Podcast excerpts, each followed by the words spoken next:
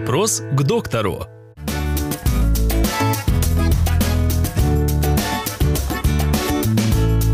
Можно ли отбелить зубы с помощью отбеливающей пасты? Э, Множество отбеливающих паст есть сегодня на нашем рынке, и в принципе э, они дают некоторый эффект, но надо также понимать то, что навряд ли вы получите тот эффект, который иногда люди хотят увидеть. То есть это отбеливание на несколько тонов э, светлее, чтобы зубы стали. Э, Сомневаюсь, что вы добьетесь такого результата пастами, но э, тем не менее это тоже метод и на самом деле, наверное, один из самых щадящих методов для зубов.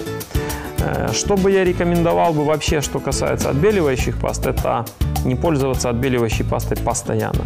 То есть, если вы решили для себя пользоваться, ну, вот взять в использование отбеливающую пасту, э, 2-3 недели, максимум месяц, и сменить ее на другую пасту.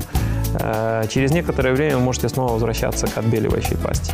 Э, Потому что э, в любом случае в отбеливающих пастах есть вещества, которые не совсем позитивно влияют на эмаль, и надо давать, скажем так, эмали время э, для реминерализации.